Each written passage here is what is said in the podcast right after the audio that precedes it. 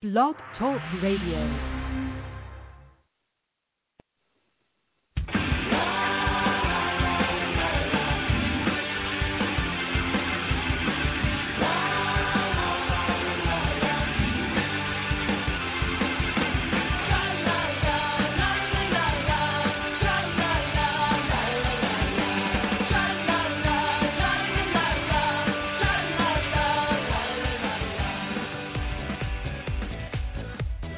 Welcome to the Left of Straight Show with your host, Scott Fullerton, as we discuss everything under the rainbow sun, from LGBT issues to foodies, entertainment to books. Join us as we talk to some of the most interesting leaders and celebrity LGBT guests and allies on the internet. So grab a cocktail, it's always happy hour somewhere, and enjoy the show. Now, here's your host, Scott Fullerton.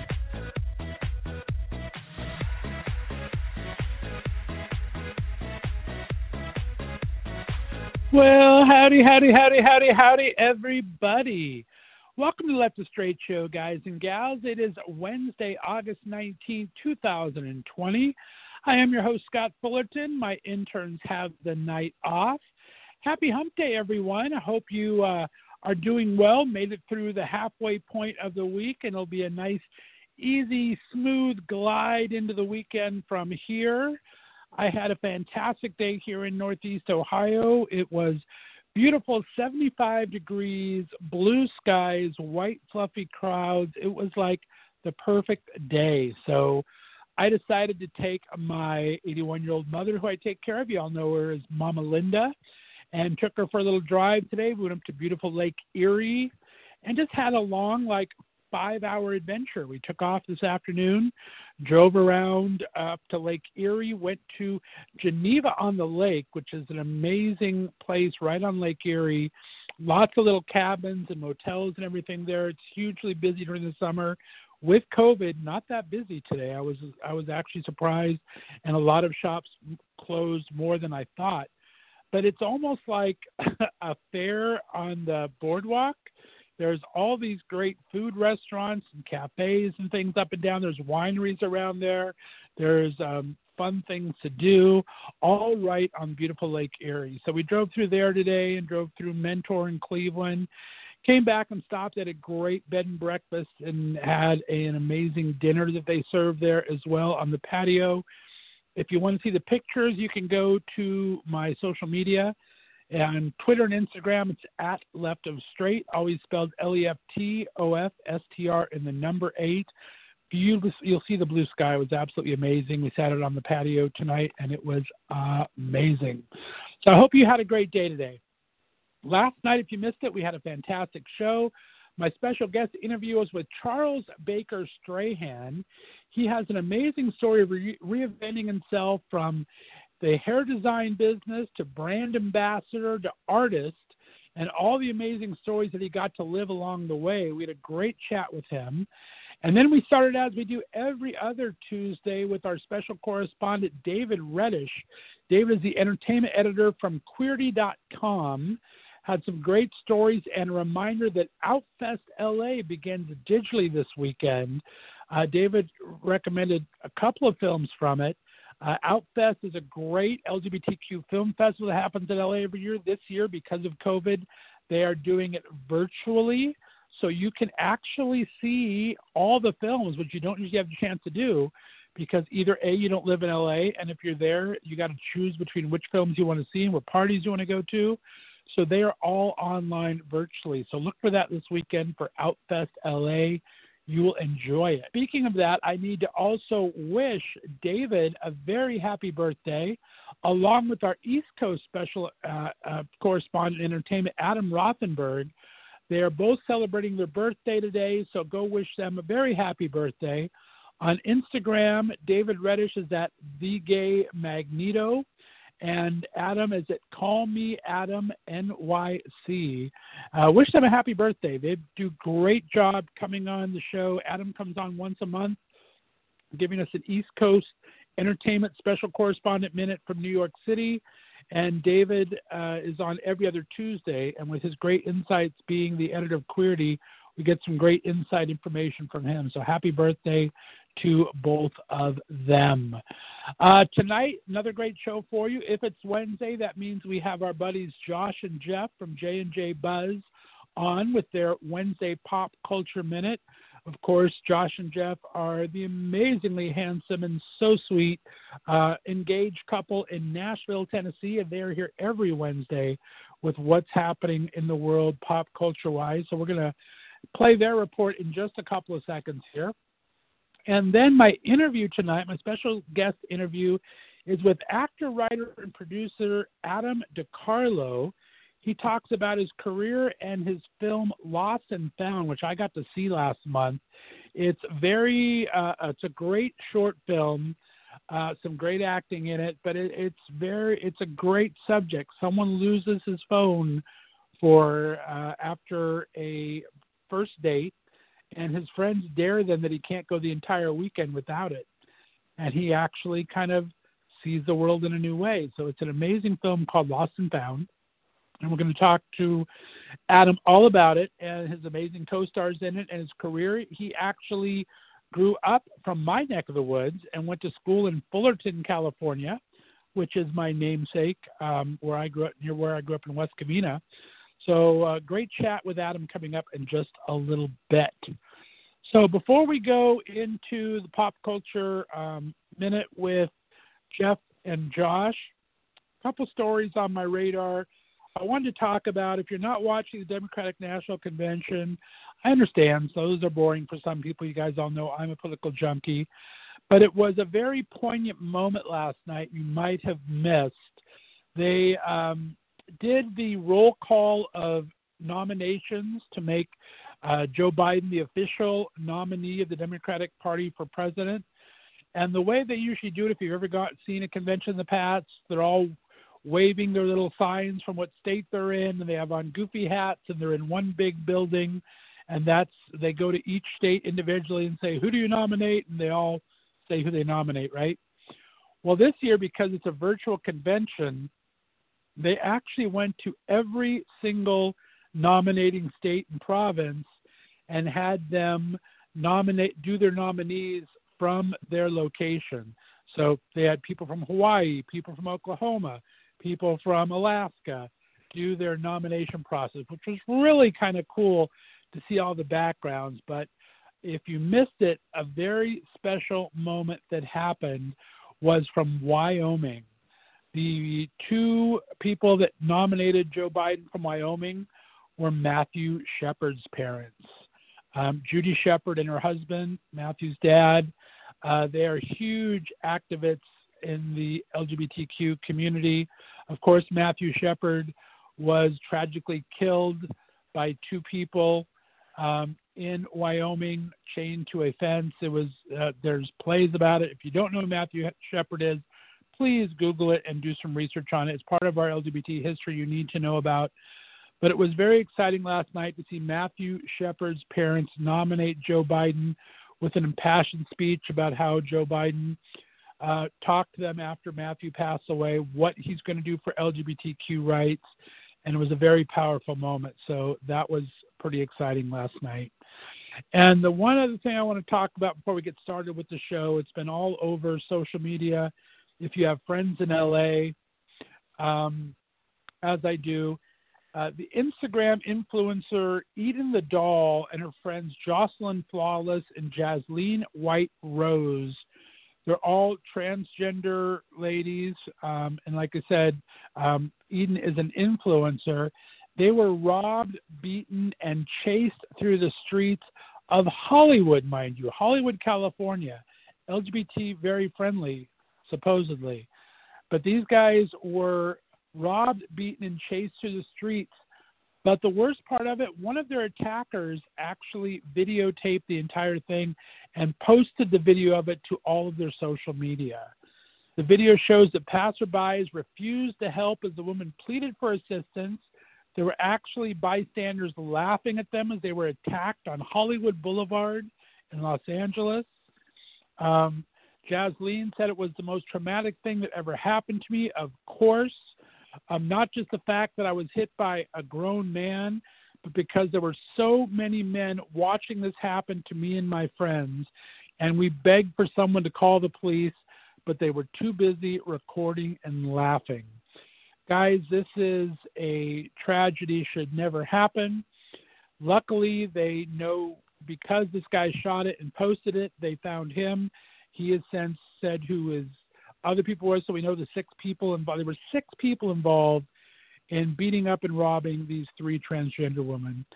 Um, it was a horrible thing, and hopefully justice will be done swiftly, and these guys we arrested and pay for their crime and for the worst part is all these bystanders, guys. We have bystanders watching this happen. We have women in distress, guys laughing and watching. Horrible. A lot of my friends on social media posted about it much more eloquently than I can speak about it. I do not know them. I can't speak about it. But anytime one of us is hurt, we all hurt. So pay attention out there, guys. Come on. Look after each other. Love each other. And that's all I have to say on that. All right, let's go ahead and jump into the show. Let's go from a downer to picking things back up again with my buddies Josh and Jeff, all the way from Nashville, Tennessee. A little J and J buzz right here on the Left is Straight show. Guys, get away here. Let me find them real quick. Oh, where did I put them? There it is. Here we go. All right. Take it away, Josh and Jeff. You are listening to Josh and Jeff on J and J Buzz exclusively on Left of Straight Radio Network. Now, live from Nashville, Tennessee, here's Josh and Jeff.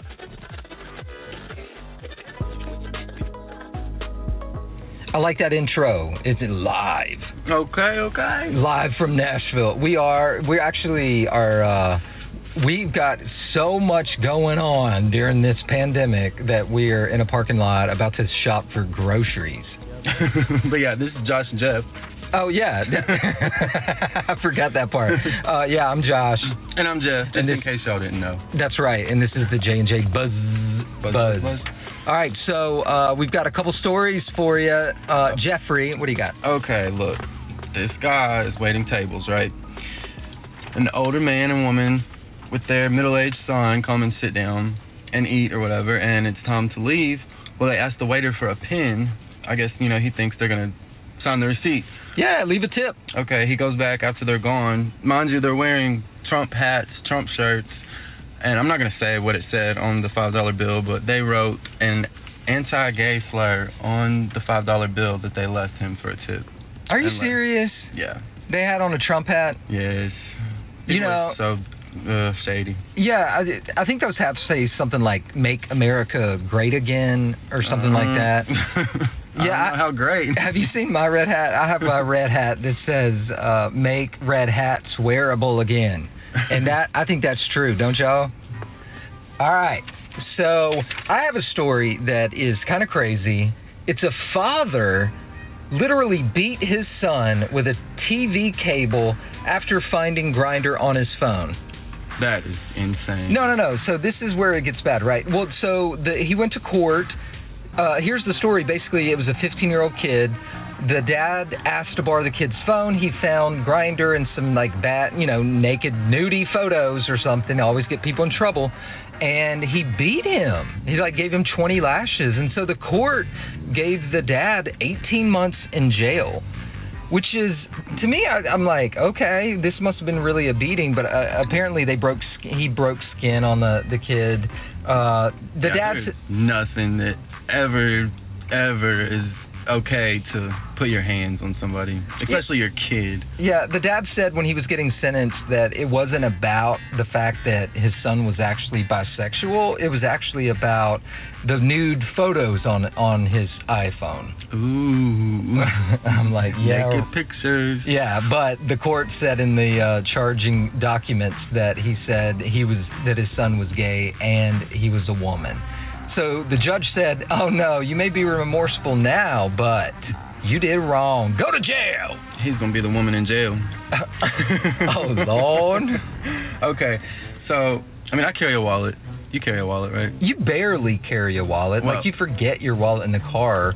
Sometimes. Well, because you say the wallet puts like a bulge on your butt. It does. It makes it look off on one side. okay.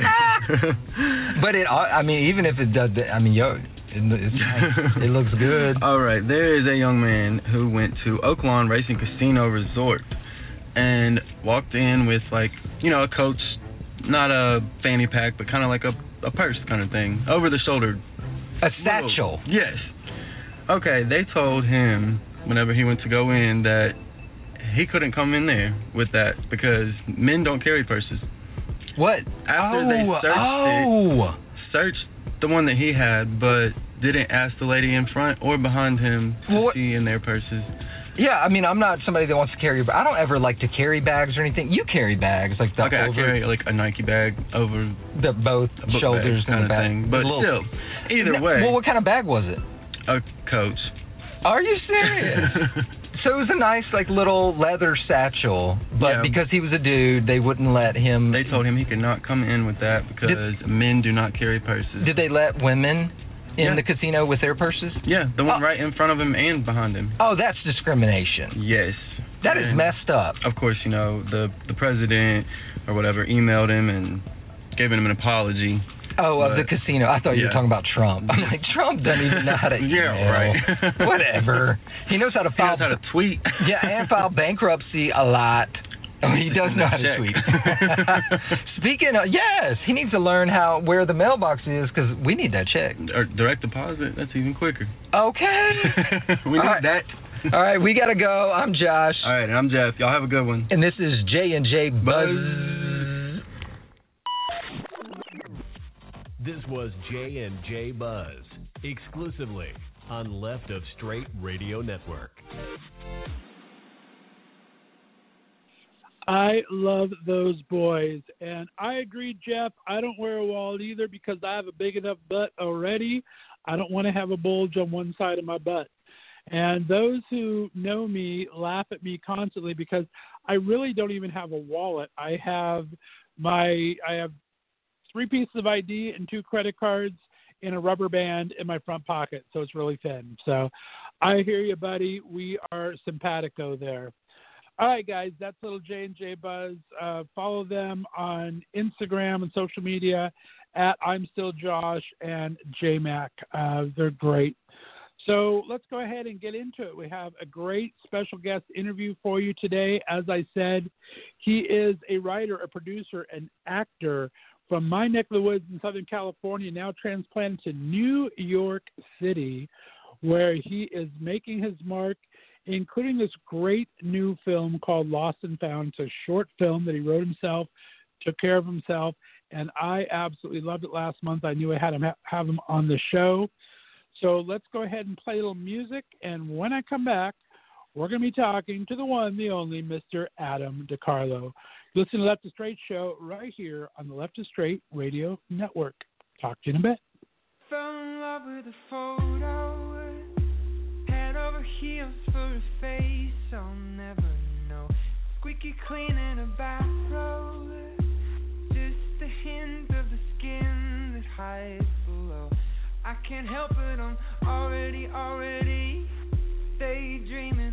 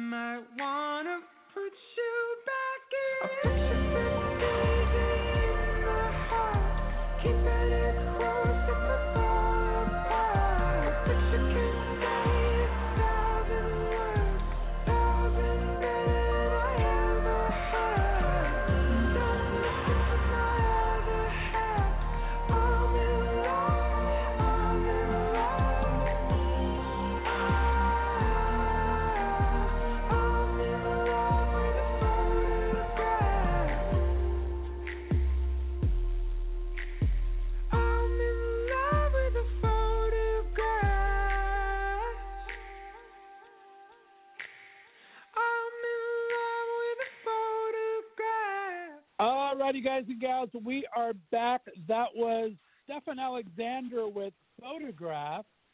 Guys, my next guest today is an award winning actor and filmmaker who grew up in my old neck of the woods in Southern California. He studied theater there at my old namesake campus before he got his BA in theater from UC Riverside. He then went to New York City, where he studied the renowned Circle in the Square Theater School and performed in some of my favorite television shows and many other roles in film and theater. He came to my attention last month with his short film Lost and Found that I found. I thought it was an intriguing concept and it had a stellar cast.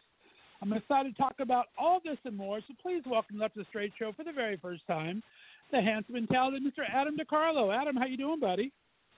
Good, good. Thank you for having me, Scott. No problem. Thanks so much for coming on the show. How's everything in beautiful downtown New York today? All good. Beautiful day. People are out. Weather is nice. Can't complain. Gotta like that. Summer's getting a little bit back to normal for you guys there. I'm very happy about that. How did you uh, handle the whole COVID thing? How's the family doing in Southern Cal? Are you a chef? Were you able to cook? I, I miss my restaurants a lot. did you starve to death for three months?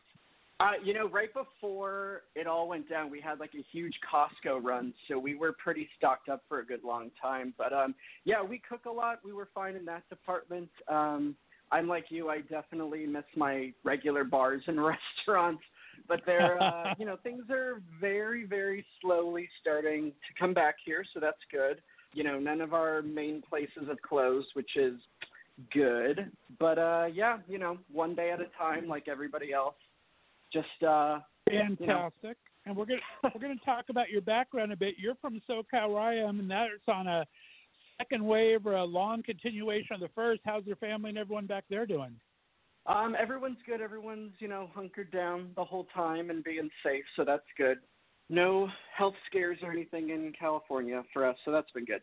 Nice, very very good. Well, I'm so excited to have you on the show. We have a lot to talk about, but let's start with a bit of the background. Talk about growing up. Where exactly did you grow up, and what kind of a kid were you?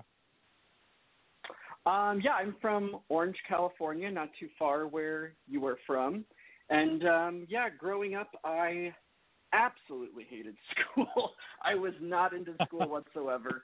Um, my parents let my brother and I. Um, we were very exposed to films as kids. Um, there's Nice. so many things in the 90s that I saw in the theaters that I look back on now and I'm like, I cannot believe I saw that in a movie theater. I was way too young. But um, you know, as, as long as nothing was like too sexual or anything like that, you know, they let us kind of see whatever and um so I was exposed to so much stuff at such a very young age and I would go back to school and I didn't understand why none of my friends or people in class had seen all of these rated R movies and I was like, "Well, why haven't you seen that?" And they're like, "We can't we we're not allowed at all." I was like, "Oh, that's so weird." So yeah, I That's was funny. exposed to a lot of film as a kid and so that was really my love. I watched movies all the time anything that came out and there was like a toy line attached had all of that played with toys all the time. So i was really more interested in like pretend and make believe and you know play pretty much as a There kid. There you go. and then i got to college and found out you could study whatever you like. And so there you know i got to take film courses and theater stuff and uh you know music score classes and video game all the stuff that had interested me and I really got to study it. And then, you know, finally in college, like I really excelled at school because I could study all the things that really, really interested me. So, um, yeah, I was kind of always watching movies and playing, and you know, that was kind of me as a kid. awesome. Yeah, it's fun. I mean, Cal State Fullerton and and uh, Fullerton College are my namesakes, of course. I don't have any relatives Yep. that it's named after, unfortunately. But I did not realize they both have pretty intensive theater programs. I mean, Cal State Fullerton, I think they have an intensive where you have to apply to get in, and starts with like maybe a hundred people and goes down to eleven people by the end of the semester. And Fullerton has a pretty Oh, wow. Fullerton College has a pretty interesting concept. So I did not know that. Talk about their theater program there. Yeah, I went to Fullerton Community College or Fullerton College Right. And um, was involved in their theater department all three years that I was there. I was a theater ambassador for a number of years, and um, I went in. And during high school, I didn't do any like theater stuff at my high school. Um, my parents had Right. enrolled me in South Coast Repertory when I was like in eighth grade. So I was there from like doing classes from like eighth grade all the way through high school, and they're very serious there. Like they treat you like an adult. You're doing really serious work, and like, you know. So I had all of that going into Fullerton College, and then I just Nice. started kind of auditioning for all the plays there, and um, really got on with the directors, and it was great. So you know, coming off of South Coast Rep, learned a whole lot more stuff at uh, Fullerton, and I was just kind of constantly doing all the shows every year. Was an ambassador for the theater department, and um, yeah, it was great. That's awesome. And what uh, made you choose UC Riverside? I have some great friends live in Redlands. I'm very familiar with a lot of people. I had a lot of friends that went to UC Riverside. What made you choose that for uh, finishing up your bachelor's? Well, as it turns out, I actually did not choose to go to UC Riverside. I wanted to transfer to UC Irvine because they have a great theater department, and I had a little bit of a math hiccup in that I bombed a math class. And you know, when Oh, you no. transfer, you have to have things in like on time. And so I was like, shit, I think this is really going to affect UCI and they were like, "Sorry, like this math thing, you know, isn't taken care of. We can't accept you." So I was like, "Crap! Now I have to wait all this more time to like transfer." And um, my brother had gone to UC Riverside uh, a number of years before me, and they sent me a thing in the mail and was like, "Hey, we'd love to take you. Um, don't worry about the math thing, and you're a part of the theater department." And I was like, "Okay, I'll just go do that." So Oh, that's hilarious. that was that's that was hilarious. I went to UC Riverside and commuted Oh my every day, god. the 40 miles for two years. So yeah, I finished up my college education there and did theater and painted a lot there. And yeah, so it wasn't That's a hell of a commute too, going back 91, taking 91 through there. Oh, I hate that drive. Yeah, So much traffic. yeah, it wasn't. Wow. Luckily, like my last year, I was going to school like three days a week instead of five, which made it a little better. But still, yeah, it wasn't. uh It wasn't very fun. Nice. And tell me about your uh, LGBTQ journey. When did you kind of first come out to yourself, and when did you kind of first find your LGBTQ tribe? Um, jeez, I was pretty late in life actually. Um, I've only really been out for like the last five years, So while I've been in New York, I've lived in New York. Uh, next month will be 10 years, so about Nice. half of that. Yeah, when I moved to New York, I was just uh, I was in school, and then afterwards, I was just you know full force ahead, tunnel vision, you know, become a professional actor, become a professional actor, and had like a laundry list of all these things I wanted to accomplish, and so all of that stuff wasn't really in my mind. I just had this goal at the uh, the end of the tunnel, and I was just really working towards that full force. And then once I uh, finally got my representation and started going out for TV and film stuff, and was like, oh, finally, like all of my things are crossed off, and I'm on my way. I was like, you know, I haven't like given much thought to all of this other part of me that I've sort of been like putting under the rug. So that's when all of that started to kind of happen. I like that story. Now, I was going to ask you, what would bring you fr- from California to New York? Was it for uh, for school then? Yeah, so after college, I came out here to go to Circle in the Square Theater School, and I always wanted to study theater in New York City. The goal was always to do like television and film on camera stuff. And, you know, at a certain point, I was just sort of doing like an inventory of who all of my favorite actors were, and they're all theater based. They all kind of had that as um, the bedrock of their experience was doing theater stuff, whether it would be London or New York. Um, and I Right. loved theater, and I wanted to continue that. So I wanted to study theater in New York City and then use that as kind of a jumping point to do TV and film, just to like you know have more tools in my toolbox because I was just kind of looking at my favorite people and I was like all the best film actors they all have that theater training. So I wanted to do it Right. Here in New York. And I just always wanted to live in New York City anyway. But so yeah, I never really gave like LA much of a thought to be honest because I I wanted to do it in New York City.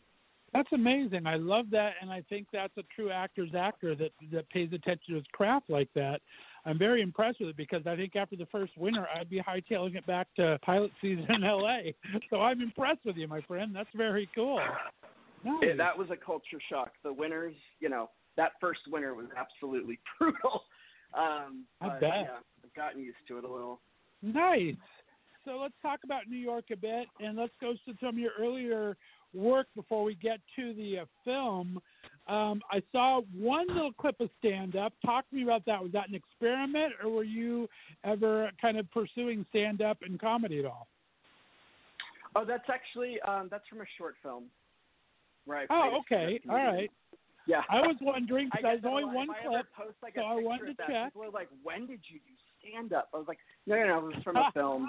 Uh, yeah, I There played a stand-up comedian. here's some of the roles then. I mean, you've been in some fun, te- like I said in the intro, I'm a television junkie. I watch way too much Oh, yeah. television probably.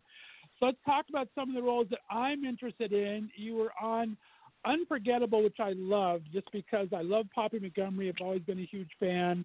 Dylan Walsh, I was a Nip Tuck fanatic. And then Kathy Najimy, I just loved to death. Talk about the experience being on that set. Yeah, that was my uh, my first TV gig ever, which was nerve wracking because it's like you know, it's an as an actor not having that experience before. You know, it's a lot coming at you. Um, Right. But so that was my my first TV gig. The day for me was all of two hours. Uh, it was really in and out really Uh-huh. quick, and it was interesting because I was coming from like way deep in the shot on a specific line, and like I you know was so far from all the actors I couldn't hear it. So there was like a PA to like kind of give me a little pat on the back to start walking. Um, and you know it took a couple takes to get the timing right and everyone was like oh my god and i'm just you know i've never it was my first tv role so you know and everyone's like no no no it's not your fault it's not your fault and they're all yelling at this pa and i'm like i'm so sorry. And she's like we'll get it right we'll get it right. Um so it it, it took a little uh a, a few tries but we finally got it. But um yeah it was a very quick day for me and um yeah it was cool talk about that transition from going from theater to television. Um, obviously, like you said, it's, it's a two-hour gig, but you're kind of it's got to be a lot of nerves involved, and there's so much other stuff going on that you don't see. Um, what was what was your first impression of television? Uh, well, luckily for me, actually, I had been a stand-in on the show Gotham for the entire five seasons. Okay. So, you know, I was there every day almost, you know, on this enormous show. So I luckily got used to, you know, having the crew on the other side and the cameras right in your face and the lights and the setup, um, which can be so jarring if you're not in any way uh, used to it. Luckily, I had that experience, and you know, the whole being on set, I was very used to because it just felt like I was at, you know, my uh, survival job as an actor. Okay, that's Um, awesome. Talk about the Gotham yeah, that- that experience. then. I didn't know you were doing. I didn't know you were standing in for the whole five years. That's kind of interesting. Talk about how the Gotham gig came about, came about, and what your experience was on that set. Yeah, I just um I applied for a gig that was you know a uh, series regular stand-in for Robin Lord Taylor, who was going to be playing the Penguin on this new show about like a prequel to Batman, and so we were the same height, and he had dyed his hair dark for the show, which I have dark hair, so I went over and you know they did like a quick interview and looked at me and all the proportions were right. And then you know they were like hey we're gonna you're gonna be like the regular stand-in for this guy on the show. So whenever he's there you know we'll call you and you'll come and blah blah blah. And if you're not there it'll be somebody else but you'll always be our first call for robin. And i was like great love that and so then i was there all five years became very good friends with robin and you know the whole crew and it became like a family and it was a wonderful experience. And it honestly sort of turned into like free film school because as a stand-in you're right in the center of all the action as it takes place and gets set up and you know you're talking with the actors and the director and the cinematographer and the camera crew and all that stuff you're right in the thick of it so if you just shut up and listen and really pay attention to everything that's going on around you. You know, it was an incredible learning experience for 5 years and met some really incredible people and it was a it was just an awesome experience that I'm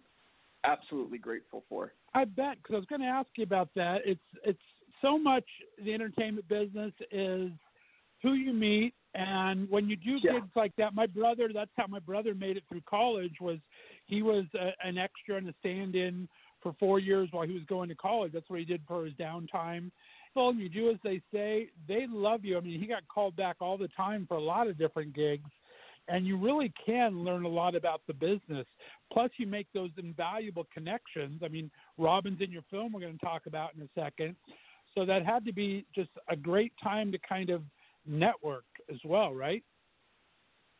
Absolutely, yeah. The whole the whole experience was just really wonderful, and yeah, it, like you said, you know, so many times in this industry, people, you know, kind of as you're starting out or whatever, you know, always say the like, you know, it's all about who you know, and you know, you're thinking to yourself, well, I don't, I don't fucking know anybody. Like, how do I meet people? And then, you know, it's just it's little things that happen, and then you kind of look back and you're like, wait, I, all these years have gone, by. I do know people now, actually, you know, just from here and there and certain experiences, they all sort of add up, and you have this like wonderful Rolodex that you were like, oh, I wasn't even, yeah, I do know people now, you know. So yeah, it was really great. I learned a ton. The people were wonderful. Yeah, we had a great time. and that that's the second part of it too the the the attitude that you have on set and just the actual kindness i mean we've had the Lea Michele horror stories right but if people people notice Yeah. the people that really want to be there and that are respectful for everything and i think such a great impression and you want to work with these people later on right Yeah, we really didn't have any, you know, diva actors or any of that kind of behavior. And you know, o- obviously, if you watch the show, you know, we had an enormous, huge, huge Right. cast. And for a lot of them, it was their first really huge gig or their first, you know, TV series regular. And so, yeah, we just didn't really have any diva behavior. Everyone was so grateful for the gig and had so much fun doing it you know, as you saw, like people had really cool costumes and makeup, and we got to do a lot of really awesome shit on that show. So Right. everyone was so cool, and I remember at a certain point, one of our set decorators, eh, we were like in season two or three, and we had like basically the same crew all five years. You know, it's little exceptions here and there. People left or came in, but uh, he was like, "Look, I've been doing this for decades, and it is very rare that you keep a crew on a show like this over and over and over again. You know, because it's That's awesome. Yeah. tempers get Very cool. uh, heated, you know, or you know, people leave for whatever reason, but people really, really enjoyed working on that show. So, for the whole five years, we pretty much had the same core crew. So it was a very kind of family dynamic, which was awesome. Which, from what I hear, is a little rare in New York City TV. I like that. That's very cool. Like you said, the cast was excellent. I mean, there were so many great people that were on that series, long term and short term. I love Ben McKenzie. Of course, Robin is amazing. Um, Cameron Monaghan from Shameless was on a couple things. I loved seeing him on the show. I mean, just a lot of great people went in and out of that show, so it had to be a lot of fun. I can imagine. Well, let's jump into this film, Lost and Found. I want to know the impetus of it. Um, when did this idea come to you? Because you did the whole shebang. You kind of wrote it. You know, you brought the team together. You did a great Kickstarter campaign. I mean, went above and beyond what you were looking for on that. Talk about the impetus of this and how it started to come together for you. Yeah, uh, you know, living in New York and you know having a kind of actor tribe of um, friends and colleagues. You know, a lot of people are like, you know, are you writing something? You should write something. Make your own work in between auditioning because you know, auditioning you're gonna have dry spells and then when it rains it pours. You know, so you kind of gotta keep yourself a little occupied in between all of that. And I was always like, yeah, you know, I'm no, I'm not a writer. I don't really think that like no, I, I just don't really see that for me and I don't really have any ideas. I don't know what I want to say. Eh, I was always very like, eh, no, no. And about a year and a half ago, I guess, uh, the winter of 2019, um, I was on the train and I was just sort of like at the end of it, looking down, and I just noticed that every single person on the train was on their phone in some capacity Right. playing video games, babies holding giant iPads, or you know, texting or Instagram or listening to music, you know, watching a movie. Just everyone in some way was like on a device, and I just sort of like had this moment of like, holy shit! Like we really, we really have like an addiction to these things of these, um, you know, devices, and like everyone's head Right. is just down in this screen and I was like, this is crazy. And so I just sort of had this idea of like, what if somebody, you know, made a bet that they would have to go a whole weekend without a device? You know, what would that be like? And so I just sort of like obviously had to get out my phone, um, but got out my phone and opened the uh, like the notes app, and I just started like writing ideas down, and it just sort of you know, over a few days kind of snowballed into this idea of like, you know, if somebody on a dating app, you know, had like a really awesome date and then lost their phone and then was put on a bet, you know, if you if you could go a whole weekend without one, you know, like what would you do and what would you experience? And so yeah, just sort of uh snowballed from there. And then I was like, I think I have like a short film idea.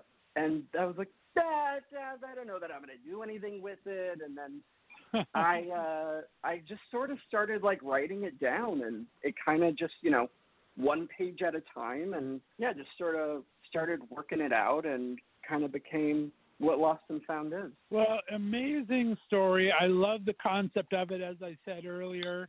You got this great cast. You got Robin Lord Taylor, of course, you work with uh, to come on board. Tommy Beardmore, uh, Laura Delhauer. I mean, great cast, a lot of fun. Talk about the shoot. These things sometimes are done very quickly. How were you able to pull all yourself together, and how long of a shoot was it? Uh, yeah, the shoot was last September for two days. So it's basically two dialogue scenes, as you saw, and then like a huge montage of like the city in the middle of it. So we did Right. all the dialogue scenes in one day. The first scene in the morning, and then Robin and I at the park in the afternoon.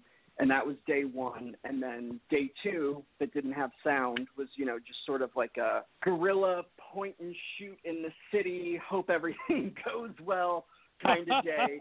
so everything else was, you know, me walking around the city and all that uh, was day two. And, you know, it was one of those things like being on location, you can only prepare so much. You know, and the rest of it is like, God, I hope when we get there, everyone's cool no one's looking into the lens too much and that you know all that stuff where we are capturing people on their phone you know i hope that people are on their phone to even capture you know i hope they're cool with it or you know all that and you know hoping for Sure. good weather you know the shot on top on top of the boat you know we only had one take to get like pray to god we get that you know, so it was a lot of, you know, you can only prepare to such a degree. You just sort of have to hope New York City cooperates that day. And as it turns out, we got incredibly lucky. We got everything ahead of schedule. Um, everyone was really cool with it. That we were uh, shooting out in, you know, all the parks and stuff, and it just it all really worked out. And then, of course, the next day it was torrential downpour in New York City so we really dodged the bullet with that one. But um, yeah, it There you go. we really lucked out. So it was a it was a pretty quick two day shoot ahead of schedule both days, and yeah, it was it was nerve wracking going into it because again, you just don't know what's going to happen, and we did luck out, so that was awesome. Right. Well, talk about doing the whole shebang here. I mean, talk about raising money. You got a Kickstarter campaign, which I said did great. You were looking for forty five hundred, got a little over five thousand on there. So you're having to ask people for money, which is always a weird experience. You need to find all these technical people and the people around you. How was it putting this team together, and what was the experience like for you overall? Um, it ended up being a really wonderful experience. When it started, like, geez, about a year ago, it would have been like early last August. You know, it was, I had never produced a film, and I didn't know what to expect budget-wise, or how much things cost, or how much people cost, and because I just didn't have a frame of reference, having not done it before. So, you know, I was kind of uh, very naive and thinking that I would just sort of get this producer who would go, "Here's all this money, make a fi-, you know." That did not happen, and so I never really had planned to do like crowdfunding because I was like, I, I don't really want to do that, and it got to a point where I was like, I think I have to do that. Like, there's really no other choice here, and given the aesthetic of the film with all the green trees and stuff, you know, I knew I had to like shoot it before fall basically because I didn't want bare trees to be in the film. And then, you know, I very easily could have pushed it to spring 2020, which would have really sucked because it wouldn't have happened. right. Um, so, you know, I was kind of on a time crunch of like, I think it's September or early October, we got to get this done. So I was like, all right, I think we got to crowdfund. And so I had contacted my producers who I found online and saw that they were doing really great work in primarily like short films and stuff and met with them and we had really good meetings and we're kind of uh, on the same page about a lot of things and uh, hired them and then through them you know they had like a uh, a list of people for sound and cinematographers and so assembling the team and the actors were all in place. They all had agreed to do it. And so yeah i put up the crowdfunding on uh, indiegogo. And it was a very weird like okay when we do this there's no going back. Like if i push launch campaign we are making a movie. I think we had our goal within a few days it was very fast. I was incredibly overwhelmed by the uh the generosity of people from all over the world who you know contributed and you know we had all posted it on instagram and shared it on social media and it did really well. And i was um i was really shocked and overwhelmed at how fast it all accumulated. And it was that was a huge relief and I was very thankful to everybody. Yeah, we did it in just a few days. It was awesome. I bet that's amazing. So you you've created this project now. It's come all together, and you do your first big public screening at the Big Apple Film Festival back in February before all the madness happened. Talk about what it was like to actually see it in front of everybody. How cool of an experience was that? Oh, I stood in the back of the theater. I was like, this is this is really, you know, we had everybody in the audience, and um, we had some of the cast and friends and our producers, and I was like, I'm just gonna, I'm gonna stand in the back, and um, so I did, and uh, for the block of films. But um, yeah, it was very cool seeing in the theater. It was, it was just bizarre how quickly it all came together because we shot it in September, started editing in November. It was done at the top of January, and then in February it was in a movie theater in New York City, and we, I was oh. just like, this is wild. Like, my movie is playing in a movie theater. It was very cool. It was a great experience. I was so happy to have everybody there, and yeah, it was wonderful. I bet. Congratulations, man. And then it's on film festivals aplenty right now from New York, Germany, Miami. I'm excited it's going to be in Oregon this month. I've spent four years there. I love Oregon. It's going to be at a drive-in in Oregon, which is cool. Oh, that's got to be awesome. Are you going to be able to get out there? Do you think? No, I won't. It's um, it's this coming week. It's on uh Tuesday, October 18th. It'll be playing there. Oh, that's right. Um, Tuesday. Gosh, I thought it was next weekend. Okay, that's right. I lived in Oregon for quite a while. It's a lot. It's a fun. Ex- Have you ever hope to go to any of these faraway film festivals? Is that your goal for anyone? uh, Miss Rona Covadina hit, I was um, certainly planning on doing like a uh, you know festival tour, but you know so many of them been been pushed back or postponed to next year. So we'll see, you know, as time goes on if I'm able to. But um, yeah, that was it was certainly the plan to, but uh, this year obviously uh, took a little bit of a turn. Right, right, of course. Well, you got to be proud, though. I mean, like I said, Golden Platinum Actor Awards for yourself and Robin, Best LGBTQ Film Festival at New York International Film Awards. I mean, that's exciting stuff for your first time out of the gate, my friend. Very impressive. Yeah, it's been a it's been a wonderful experience, and uh, have certainly learned a lot. So we'll apply all that to uh, the next one. Well, I'm excited. I hope more people get to see it. Like I said, it was on streaming. Or do you have the next phase of it? Are you, are you talking to anyone to try to get it uh, hopefully distributed somewhere, or are you just going to put it out yourself? Um, what do you? What's the next phase for it? Uh, well, we still have quite a few festivals to hear from, so that'll kind of be for the rest of 2020. But um, Okay. you know, as we said on uh, Tuesday, August 18th, it'll be playing at the Oregon Short Film Festival, and then on uh, Wednesday, August 19th, it'll be streaming on Facebook, I believe, as part of uh, the new Filmmakers New York Film Festival like summer series. So um, Oh, it'll be nice. on Facebook Wednesday and uh, Oregon on Tuesday, and then uh, after that we shall see. It was just it just had a bunch of online streaming for uh, June and July. So yeah, we shall see after next week where we are going next. Very good. Congratulations. Well, uh, Thank what's you. on what's on tap for you? I mean, we- it's a weird year. We have no idea what's coming in front of us. Do you have any projects kind of lined up that you're hoping will come together, or what's what's the next step for you, my friend? I do, yeah. In uh in the fall, I kind of um, had another idea for something, so I very vaguely sort of started it, and then you know we got into editing on Lost and Found, and then the holidays hit, and you know I just sort of put it to the side. But while we've had a whole lot of nothing to do the last several months, I was like, well, this is the perfect time to get back to that script and try and finish it. So um, I did finish it. It's called Skeletons, and hopefully we'll be in pre-production here coming up pretty soon. And it's a uh, LGBTQ relationship drama, and um, it's pretty much all the same gang back together. Robin Lord Taylor and Tommy Beardmore will be in it, and yeah, so hopefully we will be able to film that in the fall. Congratulations. That's awesome. We'll have to have you back on when it premieres again. That would be great. I love yeah, that. absolutely. So yeah, hopefully, uh, hopefully we're able to do that in the next few months. Fingers crossed. There you go. Congratulations. Well, Adam, it's been fantastic talking to you. Thank you so much for coming on the Left of Straight show. Let everyone know where they can find yours and the film, social media on Instagram, and where they can find your website. You have a great website if people are looking for a fantastic actor out there as well. Oh, thank you so much. Yeah, on Instagram you can find Lost and Found at uh, Lost and Found Short Film. Um, you can find myself at that Adam DeCarlo. So if you want to follow us on Instagram, those are the two accounts to do it.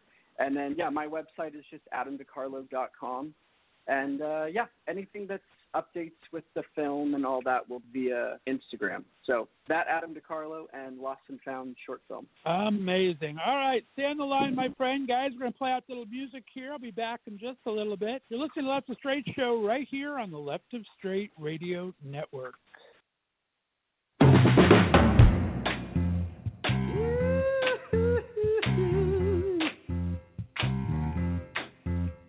Maybe too soon to say, but it ain't like it don't show.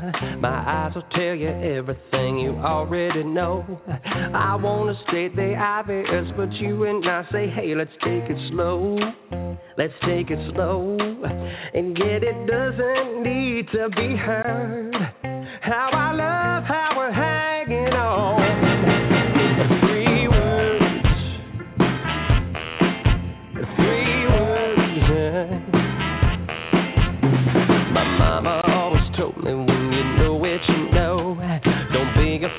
enough to think that you're in control. When destiny decides you got to put your shit aside and let it roll.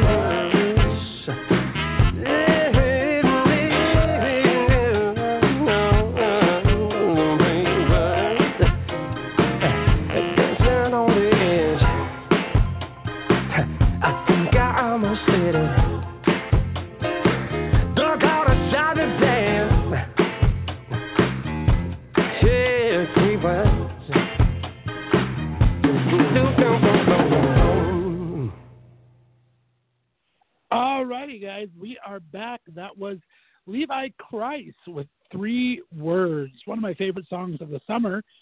Guys, I hope you enjoyed the show tonight. I know I sure did. A big shout out and thanks to Josh and Jeff from J and J Buzz for their wonderful pop culture minute today. And of course, my very special guest interview, Adam DeCarlo. Please follow Adam on social media. Look for his film, Lost and Found short film. And if you have a chance, you can find it streaming. Please do. You're going to enjoy it. Take my word for it.